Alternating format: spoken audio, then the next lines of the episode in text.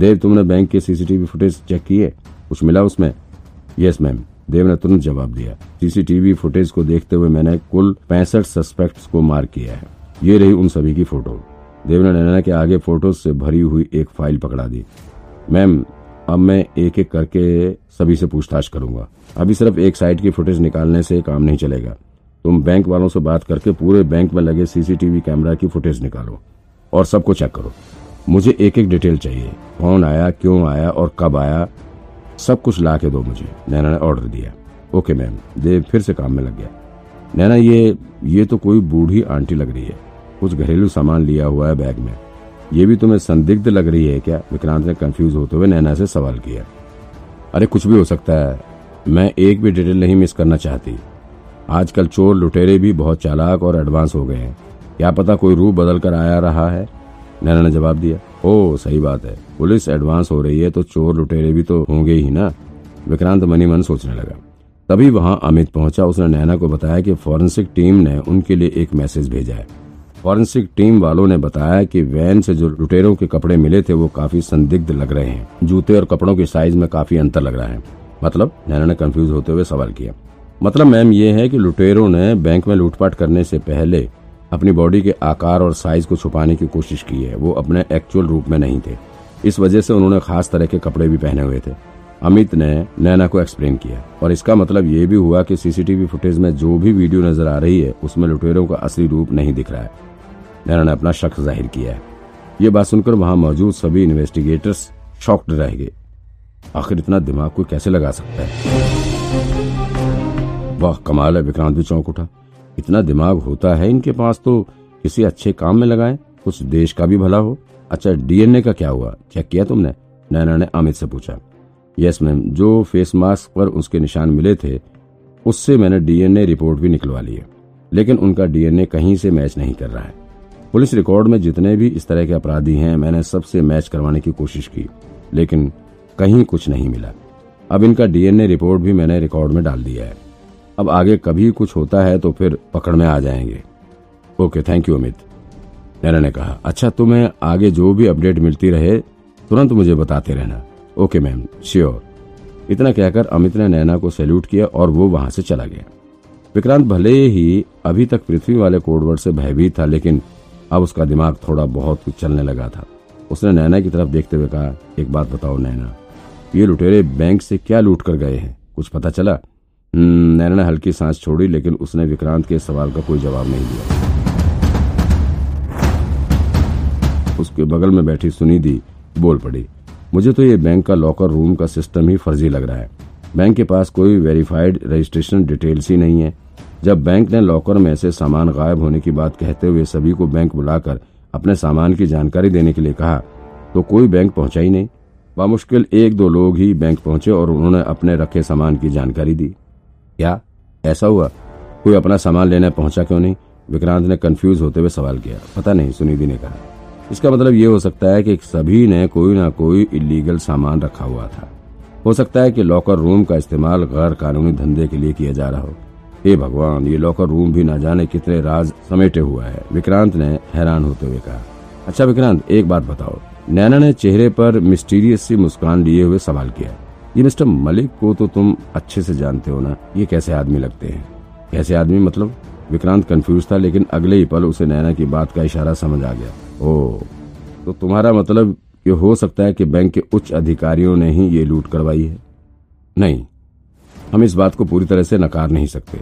नैना ने अपना सिर हिलाते हुए कहा, लुटेरों को बैंक के बारे में सब कुछ कैसे पता चल सकता है? कब बैंक में सबसे कम लोग होते हैं?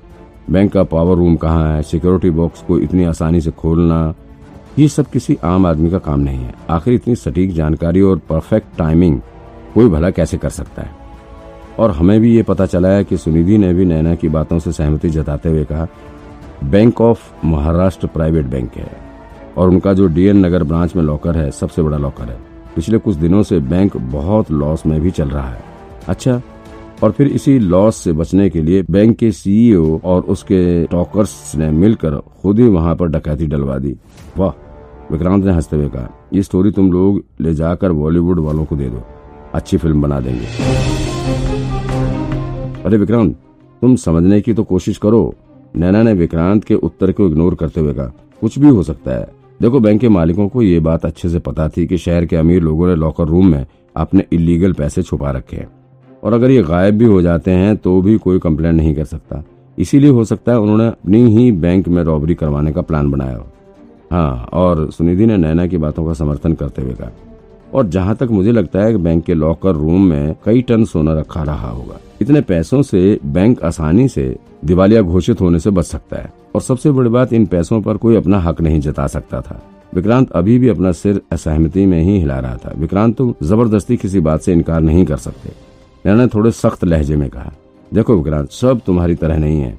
जैसे तुमने कुछ टाइम के लिए अपना पैसा बैंक में रखा था, वैसे सभी ने ही नहीं रखा था।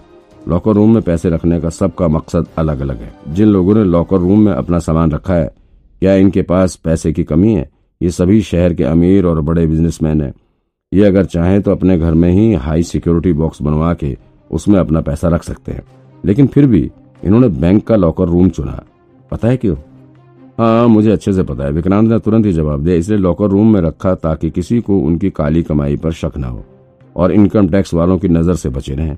लॉकर रूम में किसी के भी नाम से रजिस्ट्रेशन करवाया, अपना सामान रखा और बैंक से पासवर्ड और चाबी लिया, बात खत्म। कभी किसी को कोई शक नहीं। लेकिन तुम लोग मुझे जरा ये बताओ, विक्रांत ने अपने बोलने का टोन बदलते हुए कहा, आखिर बैंक के जो सीनियर अधिकारी हैं, ये काम क्यों करेंगे? क्या उन्हें पकड़े जाने का डर नहीं है? क्योंकि अगर वो पकड़ लिए गए तो फिर वे तो जेल जाएँगे, साथ में बैंक भी खत्म। किसी भी हालत में बैंक दोबारा शुरू नहीं हो सकता और अगर वो ना पकड़े गए तो नैना ने तुरंत ही विक्रांत की बात काटते हुए कहा, अगर उन्होंने अपने हिसाब से पूरी सावधानी रखते हुए ये रॉबरी प्लान की है तो उन्हें बैंक की सारी डिटेल पता थी। और फिर उन्होंने सब कुछ बहुत चालाकी से प्लान करने की कोशिश की हो तो हम्म अगर ऐसा है तो मैं अभी बैंक जाता हूँ, विक्रांत ने कुछ सोचते हुए कहा। मैं मेरे होते हुए ये बैंक के लुटेरे किसी भी हालत में बचकर नहीं जा सकते। मैं अभी बैंक जा रहा हूँ और अपनी इन्वेस्टिगेशन शुरू करता हूँ। विक्रांत, तुम हमें बेवकूफ़ मत बनाओ। नैना तुरंत ही बोल पड़ी। तुम बैंक कुछ इन्वेस्टिगेट करने नहीं जा रहे हो। तुम इसलिए जा रहे हो ताकि तुम अपना पैसा वहाँ से निकाल सको। नैना नैना नैना, तुम मेरे बारे में सब कुछ कैसे जान लेती हो? तुम्हें कैसे पता चल जाता है कि मैं भला क्या करने वाला हूँ? ओ, अचानक ही सुनिधि चिल्ला पड़ी। रुको रुको। विक्रांत उठकर यहाँ से जाने वाला था, लेकिन सुनिधि की आवाज़ सुनकर वहीं रुक गया। तभी उसकी नज़र सामने पड़े, व्हाइट बोर्ड पर गई। व्हाइट बोर्ड पर लिखे गए नाम की तरफ़ देखते हुए विक्रांत ने हैरानी से कहा, ओ, अब ये ऋषि रंजन मेहता कौन है? ये सुनीता मेहता के पति का नाम है। ब्यूरो चीफ पीयूष रंजन के फिफ्थ नंबर के अंकल। वो भी लापता है पिछले सात सालों से। नैना ने बताया। क्या? ये भी गायब सब गायब ही हो रहे हैं क्या? चल क्या रहा है? विक्रांत ने अपना सिर पकड़ लिया, फिर नैना ने उसे सारी सिचुएशन डिटेल में बताई।